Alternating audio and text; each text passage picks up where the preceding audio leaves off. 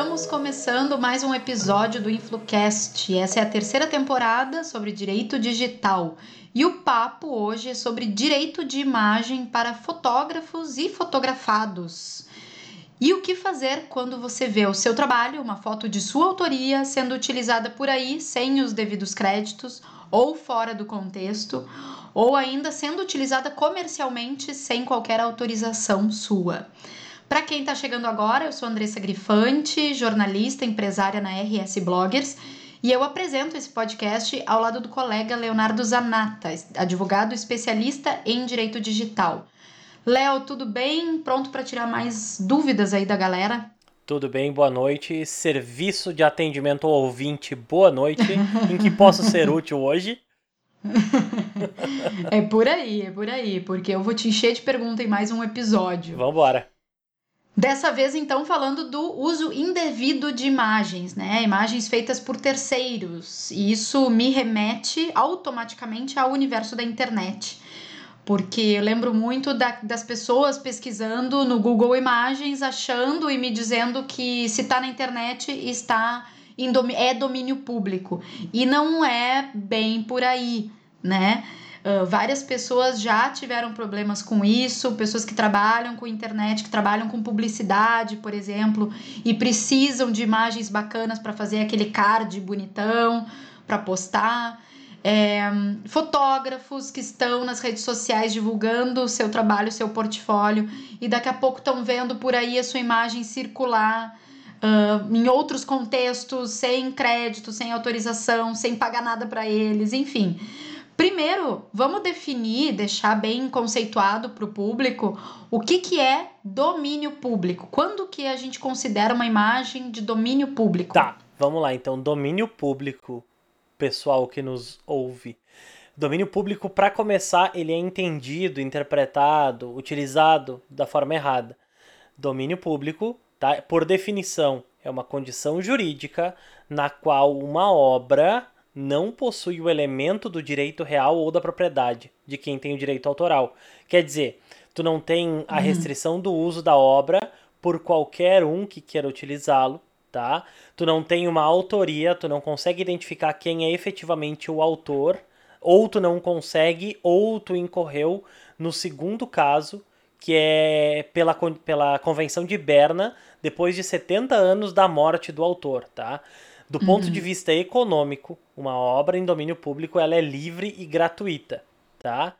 Uh, tem que entender isso como o anverso do direito autoral. Se o direito autoral protege o direito de autor, o domínio público garante que tu possa utilizar sem uh, violar o direito de outra pessoa, tá? Como eu tinha uhum. dito, né, nos países que são signatários da Convenção de Berna, uma obra entra em domínio público 70 anos depois do falecimento do autor mas isso se refere somente aos direitos patrimoniais do autor, tá? Então, quer dizer, tu não pode pegar um livro e alterar alguma coisa e publicar como se teu fosse, porque aí tu estaria violando uma questão de direitos morais. E isso tu não pode porque uhum. os direitos morais são imprescritíveis, né? Não, não, não adianta passar 70 anos. Independente da obra tal ou não em domínio público, o autor sempre deve ser citado tá? E a mesma coisa vale para imagens. Quando a gente fala domínio público, tem que ser compreendido isso de uma forma mais ampla, mais elástica, talvez. Quer dizer, se tá na internet é liberado, é oba-oba. Ninguém é dono do que tá na internet. E aí tu falou é. do pessoal que vai lá no Google buscar imagens, vai lá no Google fazer as pesquisas para os cards bacanudos, né? O uhum. problema é que aquelas imagens elas têm uma proteção. Normalmente elas estão em algum lugar e elas não estão no Google. O Google, vamos lembrar, é um indexador de conteúdo. Ele pega tudo que está disponível na internet e aglutina e aglomera isso dentro do próprio buscador. Então, o conteúdo não necessariamente está no Google. E vou me permitir aqui abrir um parênteses para dar um exemplo. Vocês sabiam uhum. que algumas empresas que não adequam ou que não adotam as melhores práticas na proteção dos seus dados, e isso vincula lá com o primeiro episódio que nós falamos. Se tu usar um parâmetro correto de busca no Google, tu consegue, por exemplo, encontrar relatórios financeiros que talvez não eram para estar na internet. tu consegue encontrar planilhas, bancos de dados, uh, planilhas de RH que talvez não eram para estar na internet. Por quê? Porque quando o robozinho do Google foi lá no domínio dessa empresa ou desse site, ele varreu todo aquele domínio e indexou os endereços daqueles documentos. Então, com o parâmetro correto, usando as perguntas, fazendo as perguntas corretas, o Google te entrega conteúdo que talvez não era para tu ter acesso. A mesma analogia vale para as imagens. Não é porque ela aparece na tua busca quando tu coloca fundo verde bonito que tu pode utilizar sem acreditar, que tu pode utilizar e fazer alteração, que tu pode ganhar dinheiro com essa foto, que tu pode colocar num flyer de um evento ou no fundo de um produto. E se tu aferir lucro com isso, automaticamente tu tem, tu gera no dono da imagem um dever de indenizar. Uhum. É, eu tô aqui no Google Imagens, quando a gente busca qualquer termo, né, ali e aparecem as imagens, já vem junto a fonte, né? Já vem ali o link de onde o Google está indexando essa imagem. E quando tu clica na imagem, ainda vem, são letras miúdas, mas muito importantes, tá ali dizendo as imagens podem ter direitos autorais. Isso aí. Então ele já te dá um aviso, né? Ele já deixa ali, uh, claro que muita gente passa batido, né? Ou não sabe do que se trata, uh, não presta atenção, mas a gente está aqui justamente para lembrar, porque é, são essas pessoas que não prestam atenção, não sabem, não vão atrás, que acabam usando e mais para frente podem vir a ser punidas, né? Porque usaram a obra de arte, inclusive de alguém, ou é, é o trabalho, né? Exatamente. De alguém.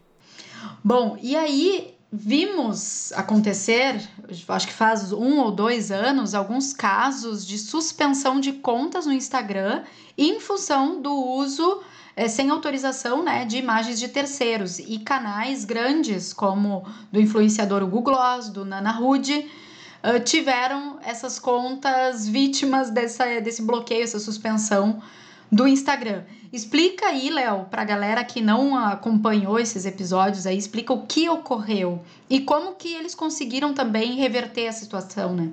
Tá, uh, pela relevância que eles têm, que esses dois perfis têm, eles têm um canal de comunicação, porque sim, pasmem, acreditem, de acordo com a tua relevância na ferramenta, outros canais de comunicação com a plataforma vão se abrindo.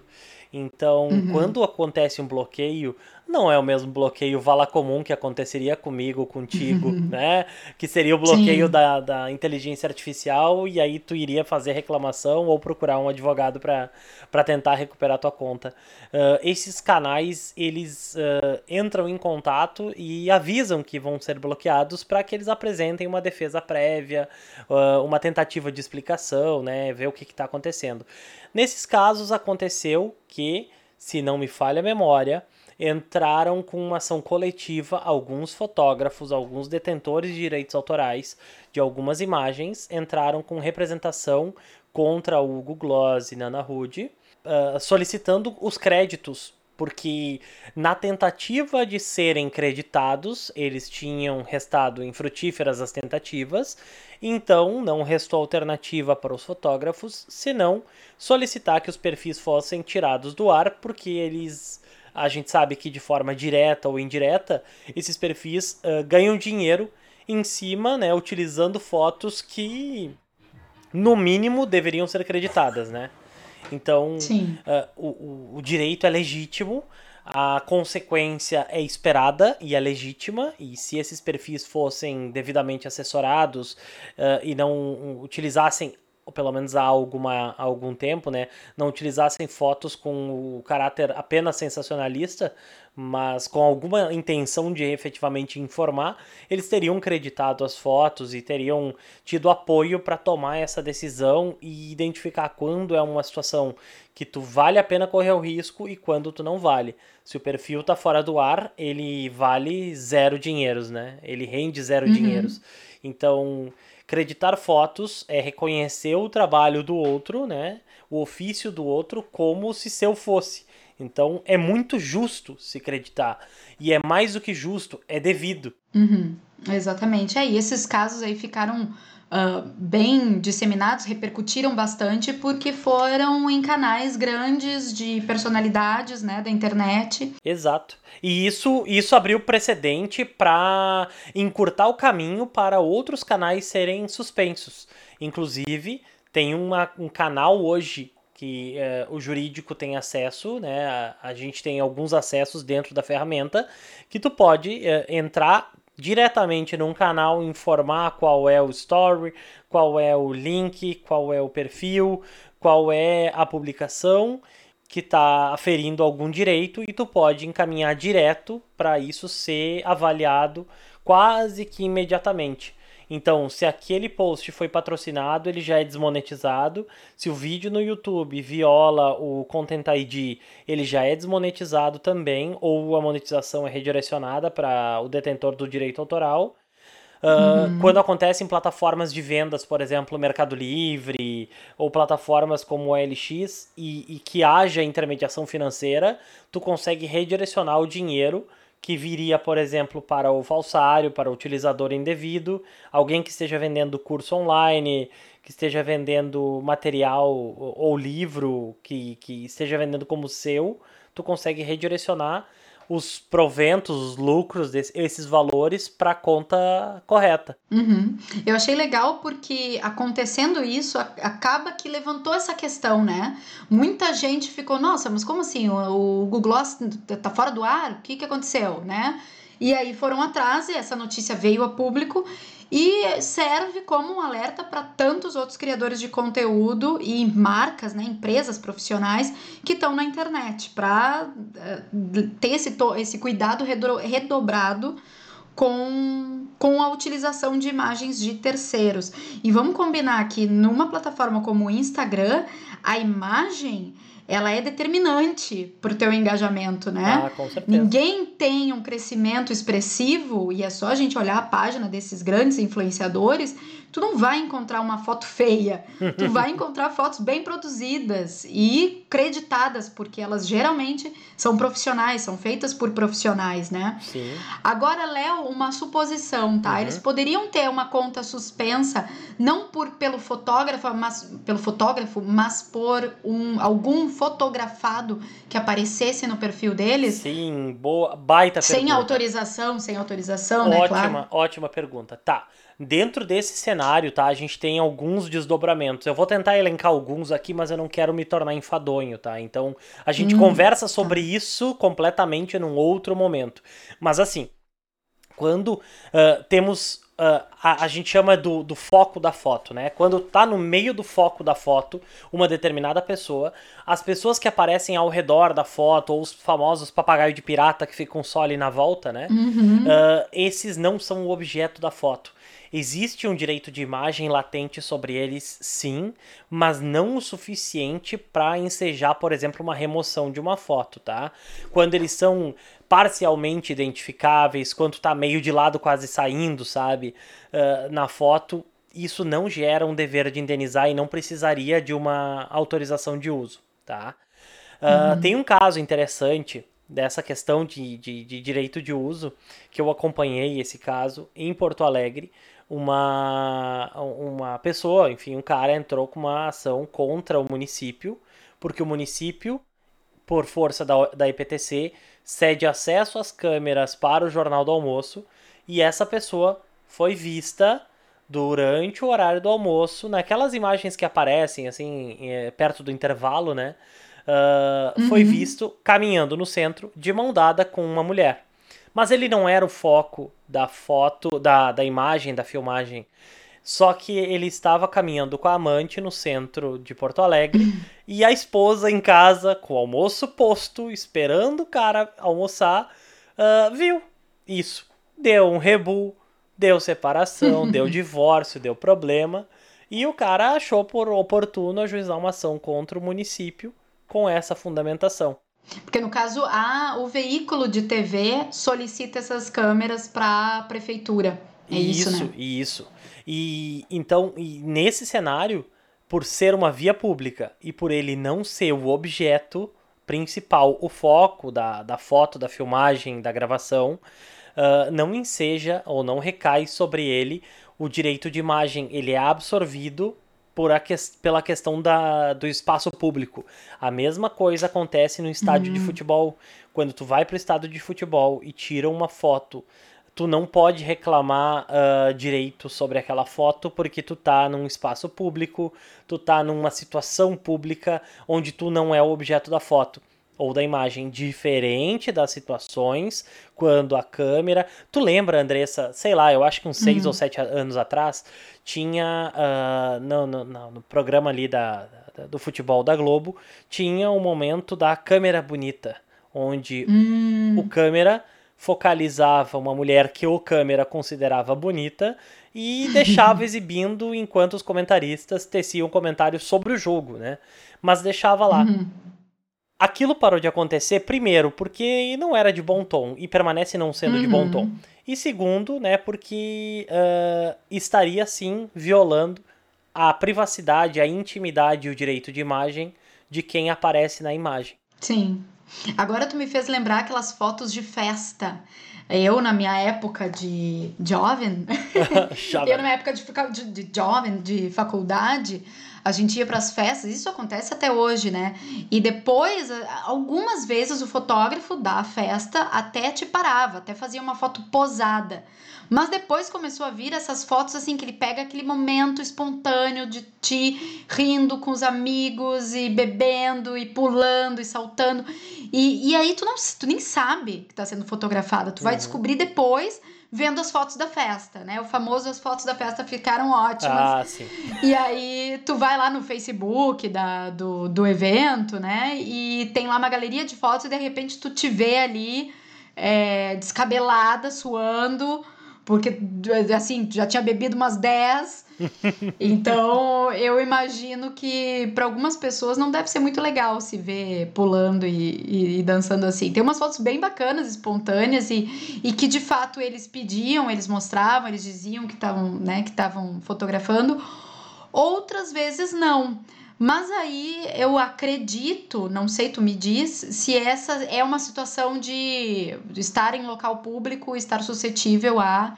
Se tu pagou para entrar na festa, uh, tu tá pagando para alguém e aí dá para caracterizar como uma festa privada e não presume que a tua imagem esteja liberada para uso. Pelo contrário. Uh, uhum. Nesses cenários, e isso é uma opinião profissional restrita à minha opinião, tá?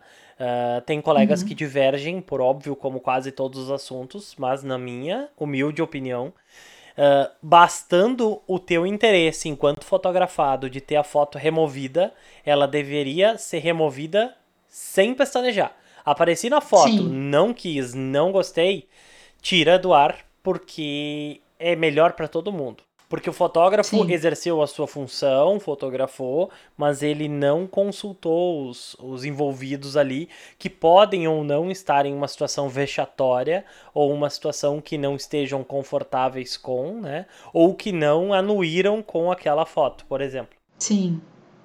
Bom, e agora, Léo, antes da gente ir para as dicas para o pessoal é, de onde buscar fotos livres, realmente livres para utilização, Vamos contar qual a punição quando a gente, é, porventura, utilizar fotos sem o crédito, sem autorização, né? Se a gente pegou aí uma foto sem saber, uh, achando que ela era, um, que ela tinha o direito de uso e depois uh, o fotógrafo vem cobrar com juros e, e correção Uh, como, como é que é a punição, né? A gente, a gente só vai gastar, a gente só vai sentir no bolso, a gente vai e vai necessariamente encarar ou precisar encarar algum processo, enfim. Tá, sempre nesses cenários uh, se inicia com uma abordagem amigável, dando ciência para outra parte do que está acontecendo. Se, por exemplo,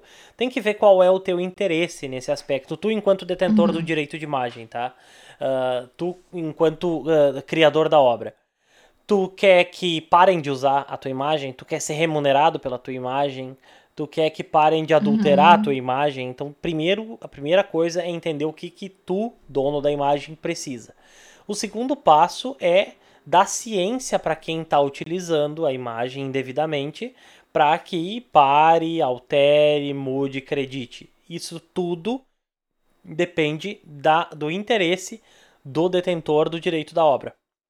Então, uhum. uh, por exemplo, uh, uma conta simples que se faça isso sem entrar em pormenores, mas a conta simples, por exemplo, para quem utiliza uma foto não, uh, não, não autorizada num outdoor, por exemplo, é, tu calcula uma média com base no tempo de exposição, né? São os elementos da, da, da fórmula.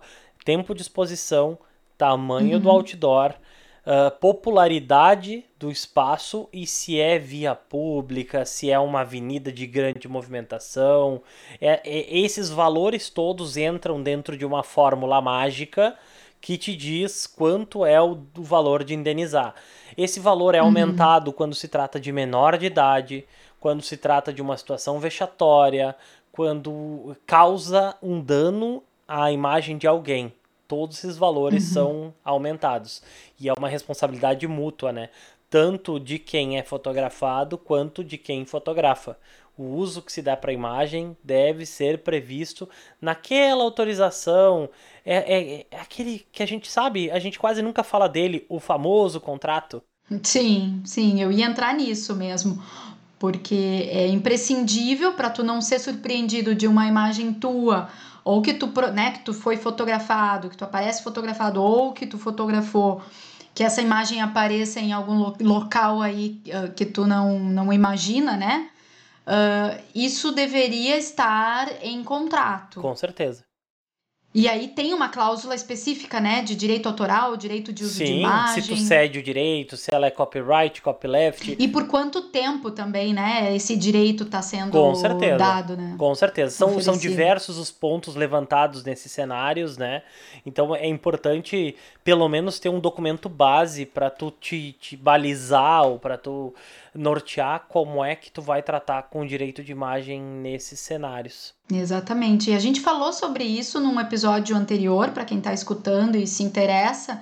Uh, falamos sobre o uso indevido de imagens de menores de idade num episódio sobre publicidade infantil.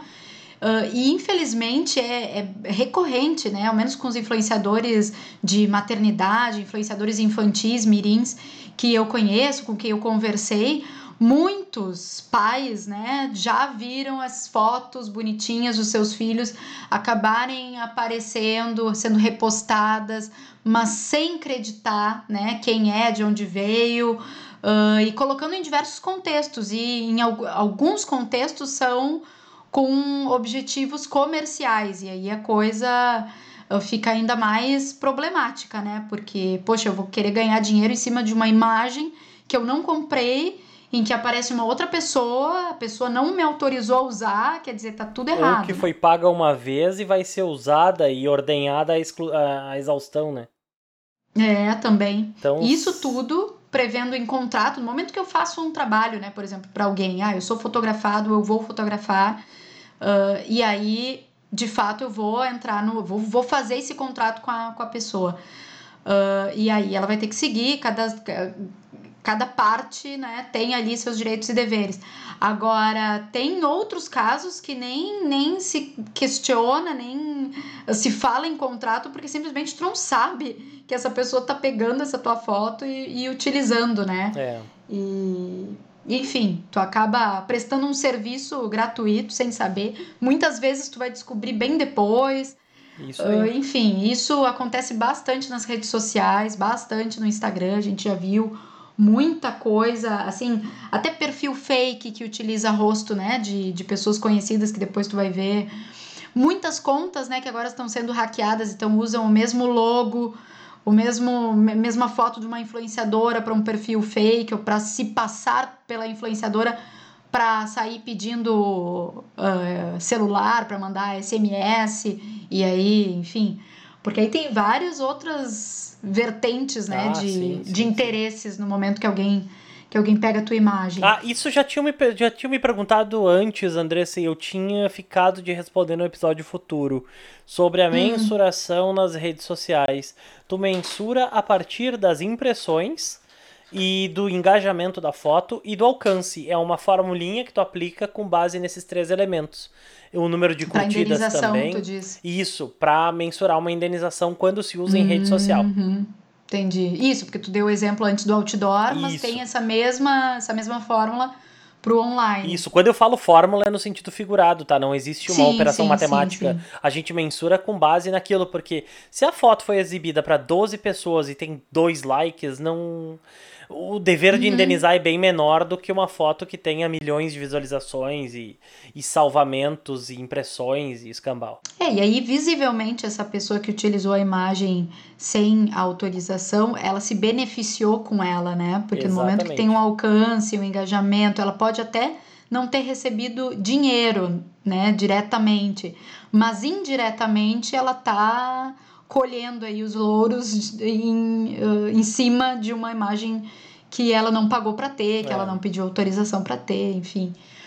E agora vamos para as dicas então, Léo, porque as pessoas estão aí escutando, os ouvintes que talvez não sejam da área e têm ah, utilizado fotos do Google indiscriminadamente e agora querem passar a fazer isso da forma correta. Perfeito. para quem quer buscar fotos profissionais bacanas, livres para serem utilizadas, é claro, primeiro ponto é contrate um fotógrafo, né? Mas a gente vai também dar outras dicas. Pode elencar elas pra gente aí. Sim. Ah, gente, convenhamos, né? Tem profissionais de todas as naturezas, com todas as especialidades, desde fotógrafos de comida, fotógrafos de situações, Uhum. fotógrafos de movimento, ah, De eventos. de eventos, nossa, de- profissionais e ótimos moda, profissionais claro. não faltam. Então, algumas dicas que a gente elencou aqui, ou que a gente acabou juntando aqui para dividir com vocês, é que utilizem bancos de imagens, e as imagens em geral têm valores bem acessíveis, tá? E aí tu tem, tu ganha um documento junto com a foto, um documentinho que diz que ela está permitida para o uso.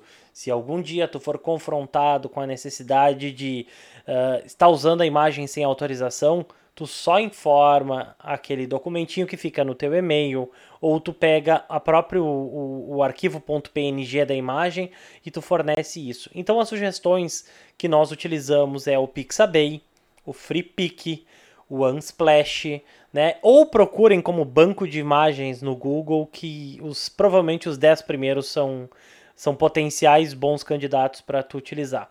Tu falou em pagar, né, Léo? Mas tem os bancos de imagens gratuitos. Esses Isso. todos são gratuitos. Eu sei que o Pixabay é, FreePic também, né? E Aham. Unsplash também. Também.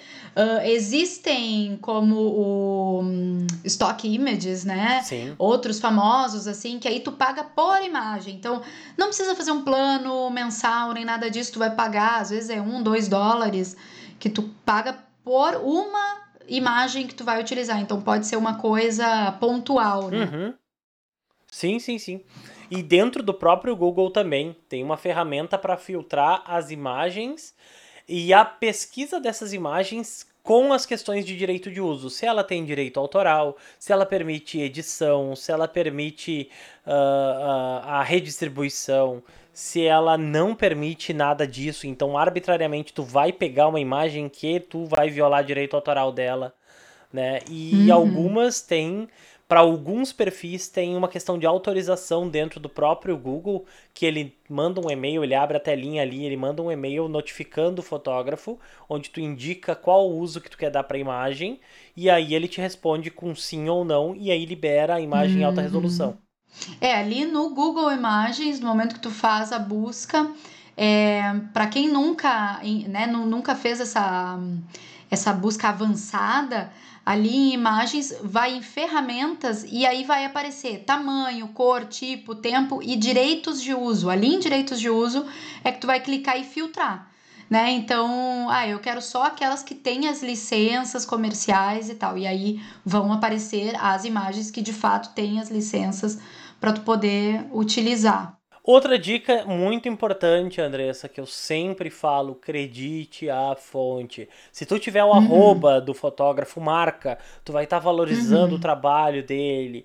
Uh, a chance de um fotógrafo vir cobrar direito de uso numa foto em que ele foi creditado, ela já cai vertiginosamente.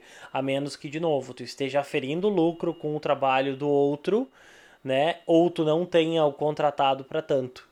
Então, acredita a foto, né?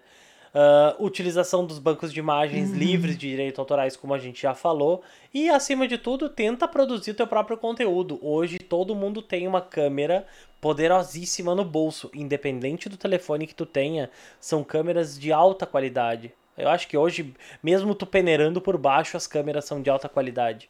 Então tu consegue, pegando dicas de canais de fotografia e inclusive Uh, no blog do, do, Eduardo e Mônica, o Eduardo fez um vídeo recentemente com oito dicas para fotos com o celular que tá sensacional. Eu assisti, eu acho que umas duas ou três vezes já e apliquei boa parte delas nas fotos do meu filho.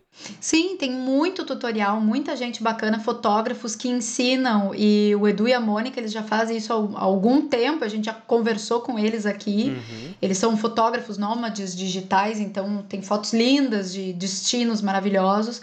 E o Edu também já deu curso de, de fotografia com smartphone, então é uma recomendação que a gente faz para quem está buscando é, saber, né, entender um pouco mais esse universo para fazer as suas próprias fotos com o seu celular. Uma outra dica, Léo, que eu lembrei foi o Canva, que uhum. muita gente usa para fazer esses cards, e ali dentro do Canva além de tu ter várias, vários outros elementos, né, uh, disponíveis gratuitamente para se usar, figurinha, adesivo, uh, enfim, uma infinidade de coisas, tem fotos e tem as fotos uh, para quem é assinante premium, daí tu vai pagar mensalmente ali para o Canva, ou se tu é uma, um usuário da versão gratuita, existem várias fotos ali boas, muito legais, profissionais que dá para utilizar. Eu vejo essa questão aí de utilizar fotos muito em Instagram de marcas, uhum. né, de empresas. Uh, influenciadores, criadores de conteúdo, profissional, perfis pessoais, assim, não utilizam tanto. Daí, geralmente, as fotos são autorais, né? Sim. Mas quem é marketing de alguma empresa, geralmente tem aquele Instagram cheio de card, com Sim. aquelas imagens prontas que a gente bate o olho e a gente já sabe que aquele é, não é uma pessoa cliente da loja, ah, é um modelo posando, né, um modelo de banco de imagem. Então, por mais que uh, a gente dê essas dicas aí, eu uso bastante as imagens ali do Canva, mas uh, eu diria que o mundo ideal é vocês produzirem ou contratarem alguém para produzir as fotos de vocês, que elas sejam únicas, sabe? Sim. Porque isso passa uma humanidade, né? Tu humaniza mais esse conteúdo que tu vai estar tá levando. Então, por que pegar um, uma foto de banco de imagem de uma atriz posando, se eu posso daqui a pouco fazer uma foto do meu cliente que vai me autorizar, que está dentro da minha loja, que já é um cliente assíduo, né? Que vai, inclusive, repercutir bem mais essa, esse card, esse post, essa foto. Então Sim. eu acho isso bem legal, sabe? Algumas marcas eu já vejo que estão fazendo isso. Estão chamando aqueles clientes para que eles posem para as marcas. Marcas de roupas estão fazendo isso e outras outros segmentos também. Poucas coisas me deixam mais triste, Andressa, do que entrar num site e ver aquelas fotos do de stock fotos das pessoas, por exemplo, em escritórios de advocacia, tu vê aquelas fotos das quatro pessoas sorridentes ao redor de uma mesa, com roupas que não são condizentes com o espaço e, e, simulando o escritório que não é o escritório que estão apresentando. E aí tu olha aquilo e é um, é um descolamento da realidade que eu paro e penso, cara, se a foto que tem no site do escritório é fake, como é que é lá dentro? Sim. É, isso tem bastante. Isso tem bastante. E não sei por que, que o pessoal não faz as suas próprias fotos, né? E às vezes não é não é nem economia, não é nem falta de, de grana e de profissionais bons para fazer isso, né? Uh, é uma, é uma questão de, sei lá, comodismo, talvez. Falta de vontade. Falta de vontade.